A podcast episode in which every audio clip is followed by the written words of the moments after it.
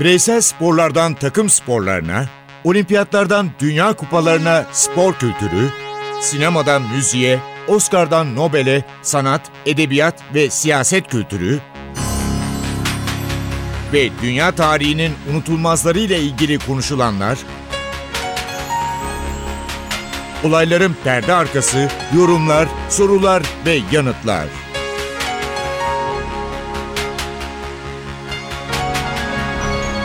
Ercan Taner ve Mert Aydın'la Ateş Arabaları başlıyor.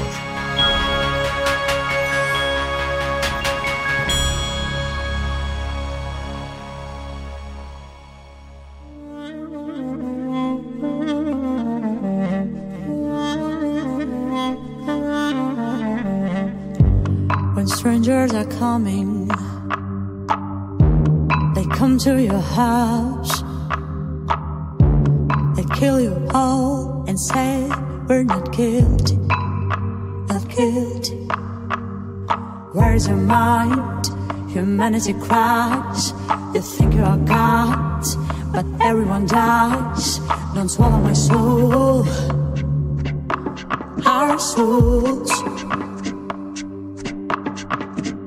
Yaşlığıma doyamadım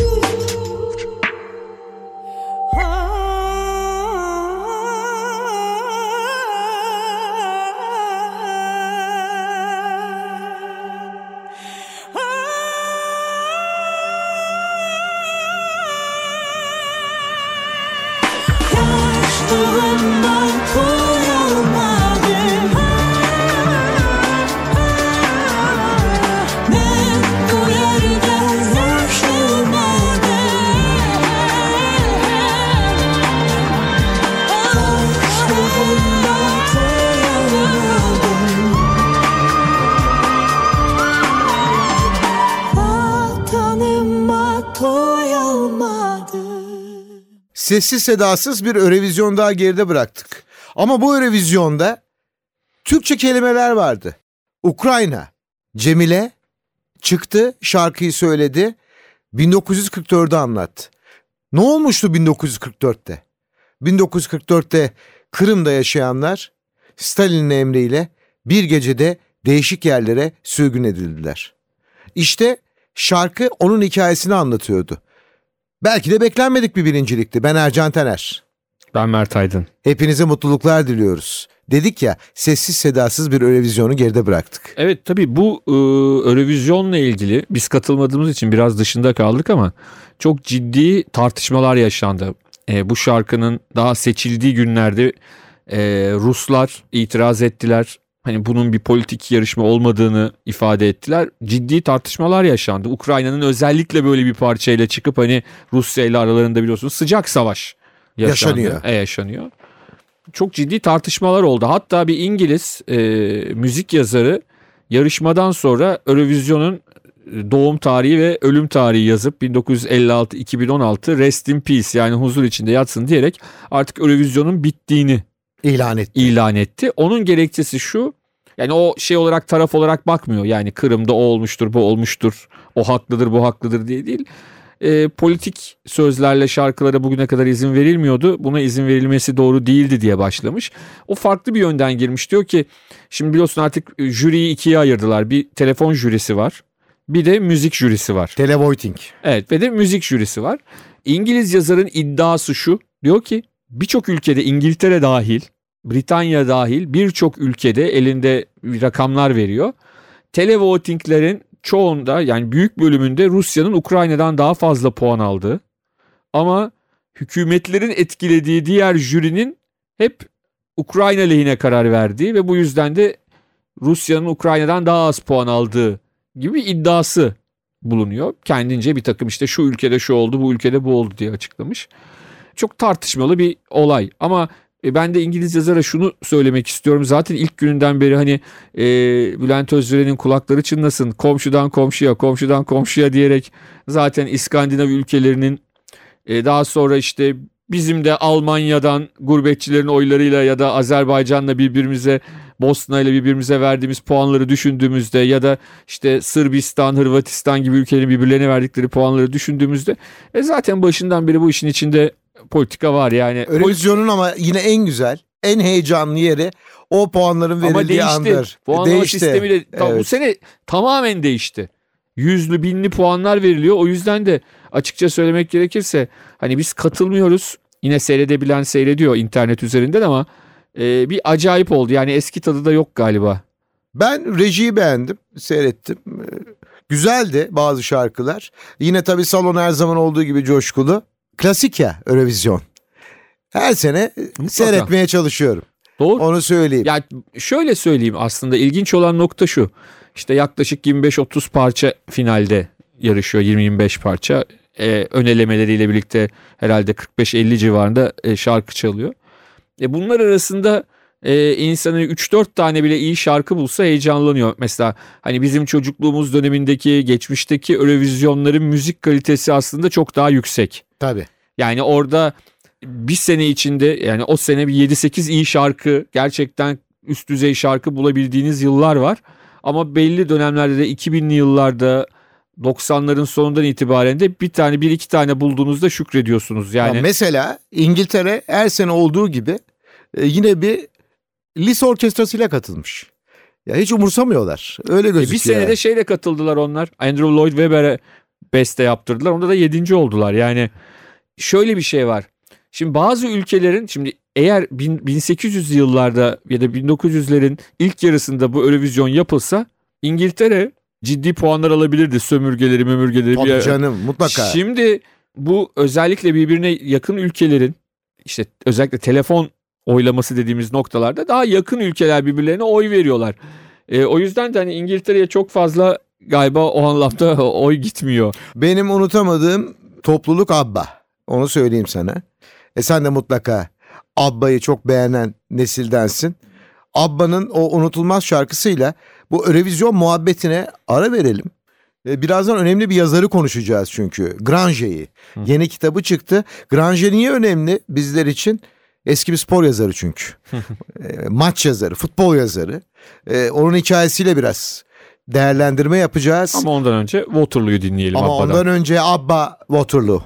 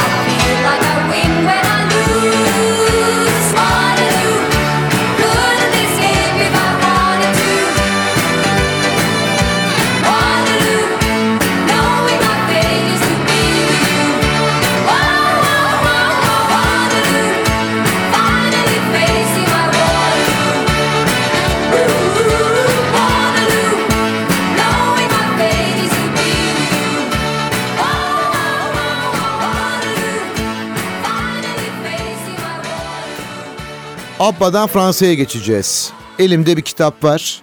Jean Granger. Kitabın adı Lontano. Sen bu kitabın 200 sayfasını okuduğunu söyledin. Ben kitabı daha yeni aldım. Ama Granger'e bir bakalım. Granger 1961'de Fransa'da doğdu. Çeşitli haber ajansları ve gazeteler için çalıştı. Paris Magazin için bilimsel röportajlar hazırladı.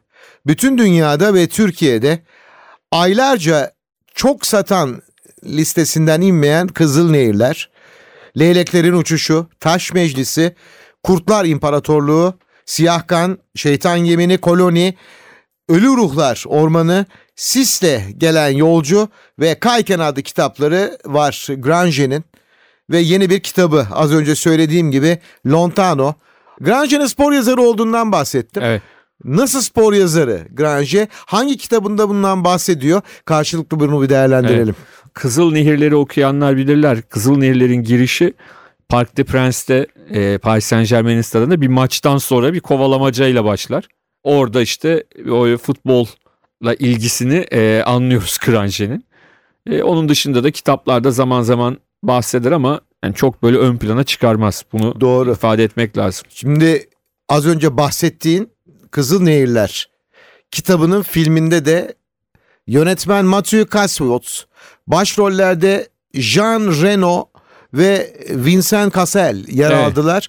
Ve bu filmi de seyretmiyorsanız ya da seyretmediyseniz e, lütfen filmi seyredin heyecanlı bir filmdir. Evet hatta şöyle söyleyeyim ben size sonu kitapla aynı değil. o yüzden de ikisini de farklı fa- alternatif şeyler için seyredebilirsiniz. Birçok Ayrı bir zevk olabilir. Yani hem kitabı okursunuz katil hem aynı sonunda. da katil aynı ama e, sonu farklı öyle söyleyelim. Kitabın da farklı, e, filmin de farklı.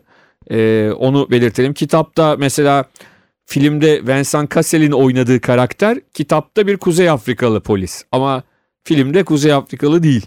Değil. Yani o yüzden e, o tip e, değişiklikler var ama sonunda da çok spoiler vermiyorum. Çok ciddi bir farklılık var.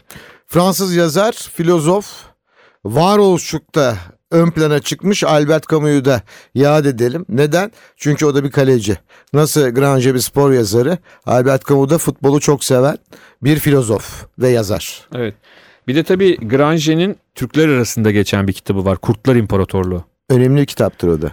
Ee, onun da filmi çekildi. Ee, Jean Reno'nun yine başrolünde oynadığı. Orada Türk oyuncular da filmde e, yerlerini aldılar. Ama hani Kızıl Nehirlerin evet film değişmişti kitaptan ama film olarak daha güçlü Kurtlar İmparatorluğu'na göre film olarak söylüyorum.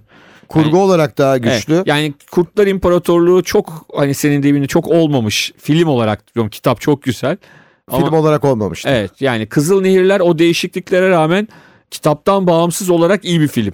Hani kızabilirsiniz niye onu değiştirdi bunu değiştirdi diye ama bağımsız olarak baktığında iyi bir film ama Kurtlar İmparatorluğu o kadar etkileyici bir film olmamış. Kitap çok etkileyici olmasına rağmen.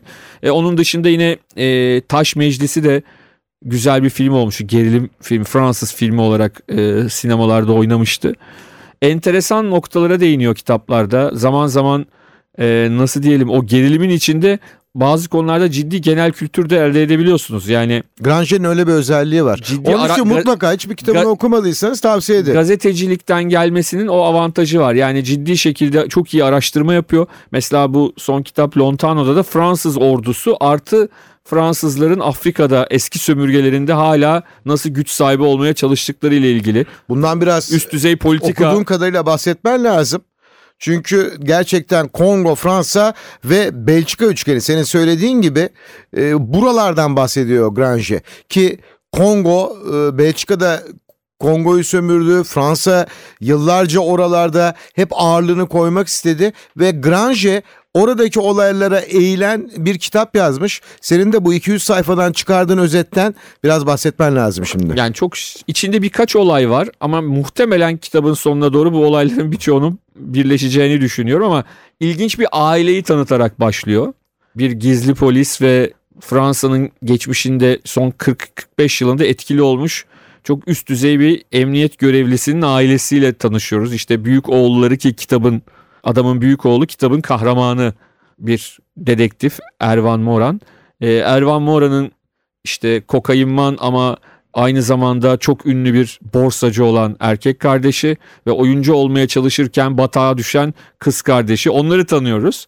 E, ondan sonra da yavaş yavaş bir işte cinayeti e, çözmek daha doğrusu önce bir kaza olduğunu düşünülen ordu içinde askerde bir kaza bir tatbikatta kaza olduğu düşünülen bir olay için araştırma için görevlendirilen e, dedektifimizin bu olayın cinayet olduğunu anlamasıyla birlikte yaşananlar bir tarafta onun dışında kahramanımızın babasının Kongo geçmişiyle ilgili bir takım tehditler olaylar başka bir kanatta e, güzel bir başlangıcı var. Şimdi ikinci yarısında da güzel bir bitiriş bekliyorum. O bitiriş de güzel olursa kitap harika olacak. Çok güzel ve Türkiye'ye dönüyoruz. Beşiktaş şampiyon oldu. Biz seninle beraber oturduk konuştuk. 14. şampiyonluk. Tabii ki bu şampiyonlukta takımın içinde herkesin katkısının yeri çok farklı. Ama Şenol Güneş konuşalım dedik. Ben mesleğe başladığımda Şenol Güneş Trabzonspor'un karesindeydi. Büyük başarılara imza atmıştı. Ben daha küçüktüm. Bir demokratik Almanya maçı oynuyoruz. O zaman milli takım çok zor günler yaşıyor. Kalede Şenol Güneş vardı ve demokratik Almanya penaltı kazandı. İşte o penaltıyı çıkardı. Çok güzel maçları vardır milli takımla da. Aradan seneler geçti. Sonra bir baktık 1988-89 sezonunda artık teknik direktör olmuştu. Ve ilk takımı Trabzonspor'du. Bolu Spor, İstanbul Spor, tekrar Trabzonspor devam etti, devam etti. Sakarya Spor'u çalıştırdı. 2002 Dünya Kupası. Bize hiç kimse şans vermiyordu. Ama finalin kapısından döndük. Teknik direktör Şenol Güneş'ti. Belki finalde olacaktık. Olmadı. Ama Dünya Kupası'nda üçüncülüğü kazanmayı başardık ve tarihte bu hem milli takımın hem de Şenol Güneş'in başarısı olarak tarihin o şerefli sayfalarında yerini aldı. Evet Şenol Güneş e, 80'li yılların sonunda dediğin gibi teknik direktörlüğe başladı. Bolu Spor'da ilk anda büyük bir çıkış yaptı. E, herkesin ilgisini çekti Bolu Spor'un performansı, Şenol Güneş'in performansı.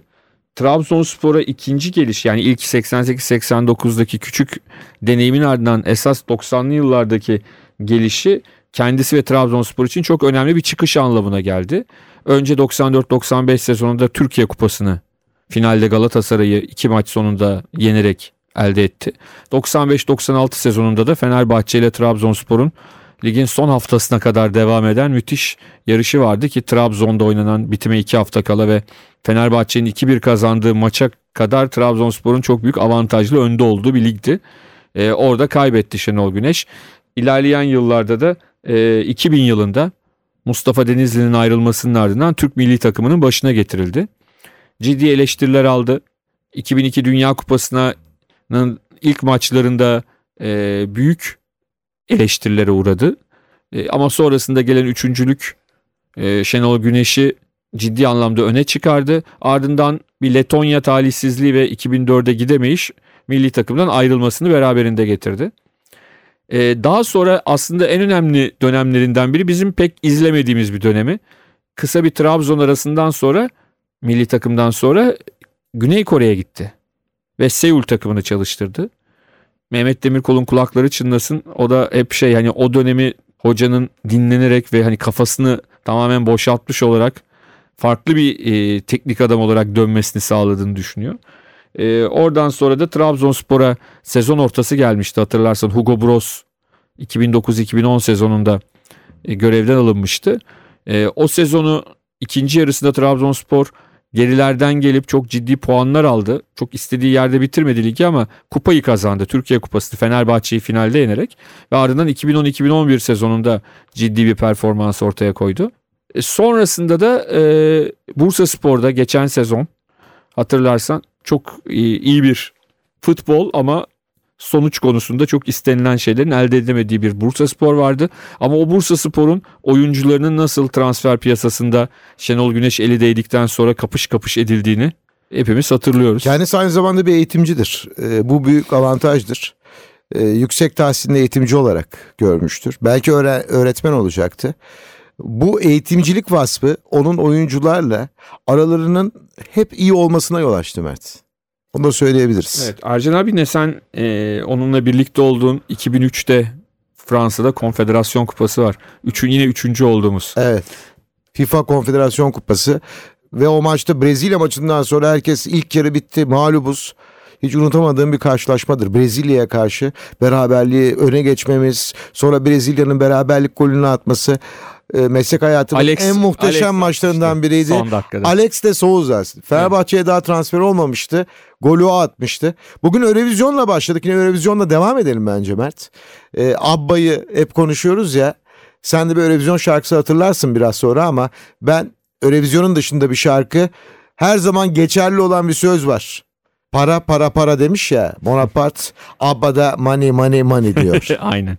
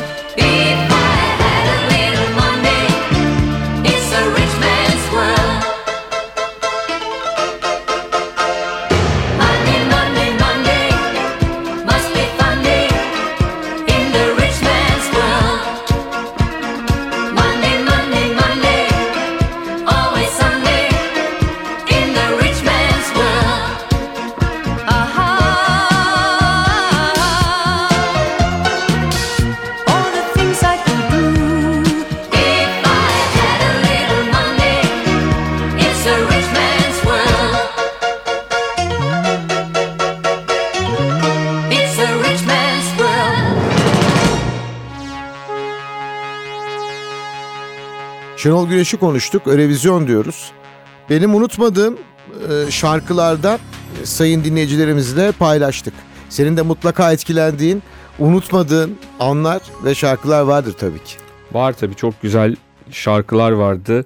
Bu şarkıların bazıları kazanamadı Ercan abi. Bazıları kazan dedim ya o zamanlar hakikaten birden fazla şarkı için güzel şarkı diyebiliyorduk. Öyle enteresan günlerdi ve o puanlamada ciddi şekilde heyecan yaşıyorduk. Ben bir Alman şarkısı söyleyeceğim.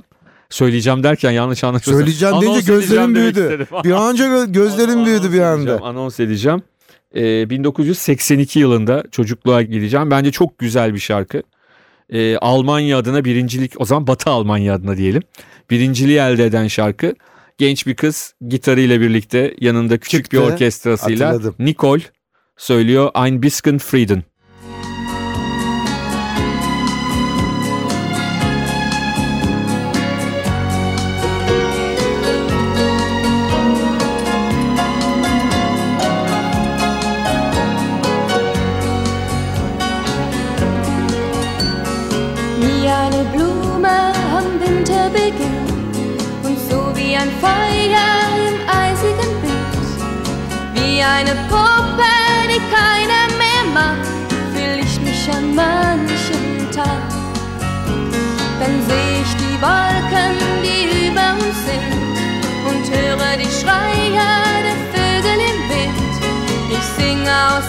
Vor dem Dunkel mein Lied und hoffe, dass nichts geschieht. Ein bisschen Frieden, ein bisschen Sonne für diese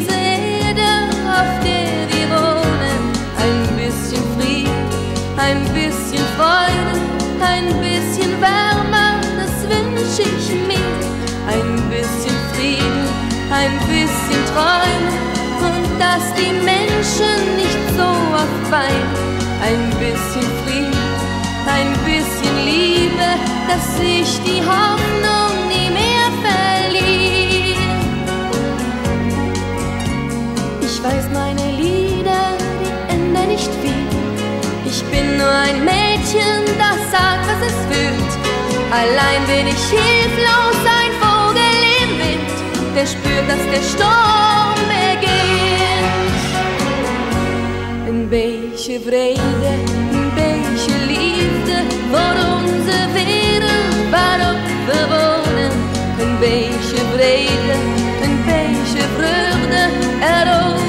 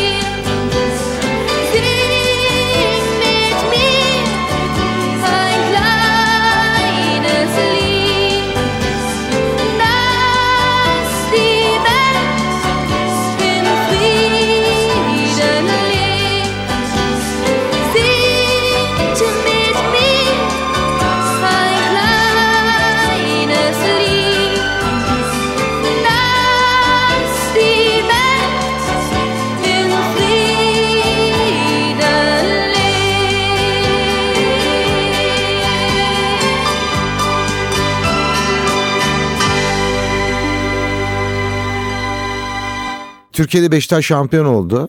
Birçok ülkede şampiyonlar belli. Şampiyonluk maçları bittiği zaman gerek Şampiyonlar Ligi olsun, gerek Dünya Kupası olsun, Avrupa Futbol Şampiyonası olsun, ligler olsun. Hemen bir grup akla geliyor, müzik grubu. Bu grubun adı Queen, Mert. Evet. Yani onlar da o besteyi yapmasalardı bugün neyi dinliyor olacaktık onu da ben de açıkçası me- merak ediyorum. E, Queen'in şimdi çalacağımız şarkısı artık sadece hani futbol müsabakaları değil her spor dalında her yarışma olan ne ise yani bir spor olmasına da gerek yok. Oralarda çalınıyor oralarda Queen dinliyoruz. karşımıza çıkıyor. Freddie Mercury, Queen söylüyor, We Are The Champions. I've paid my dues time after time. I've done my sentence, but committed no crime. And bad mistakes, I've made a few.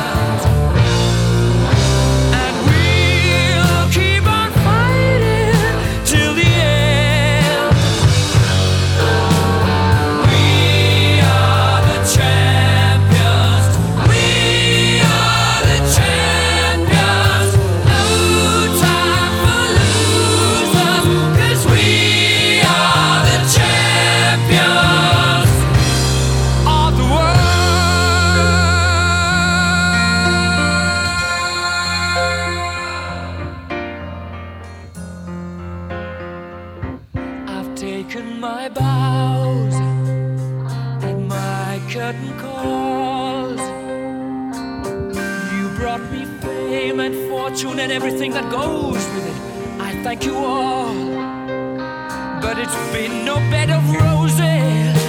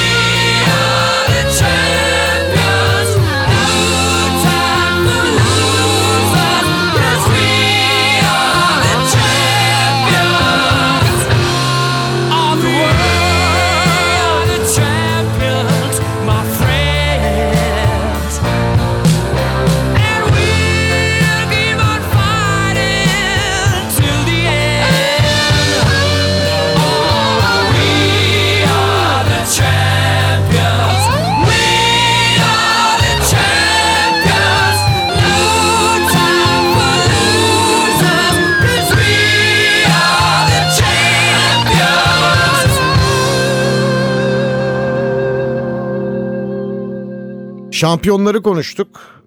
Her sene olduğu gibi Mayıs ayında geleneksel Eurovizyonu değerlendirdik. Bülent Özveren'i yine yad ettik. Ve bir programın sonuna geldik. Ben Ercan Taner. Ben Mert Aydın. Hepinize mutluluklar diliyoruz. Hoşçakalın. Hoşçakalın. Ercan Taner ve Mert Aydın'la Ateş Arabaları.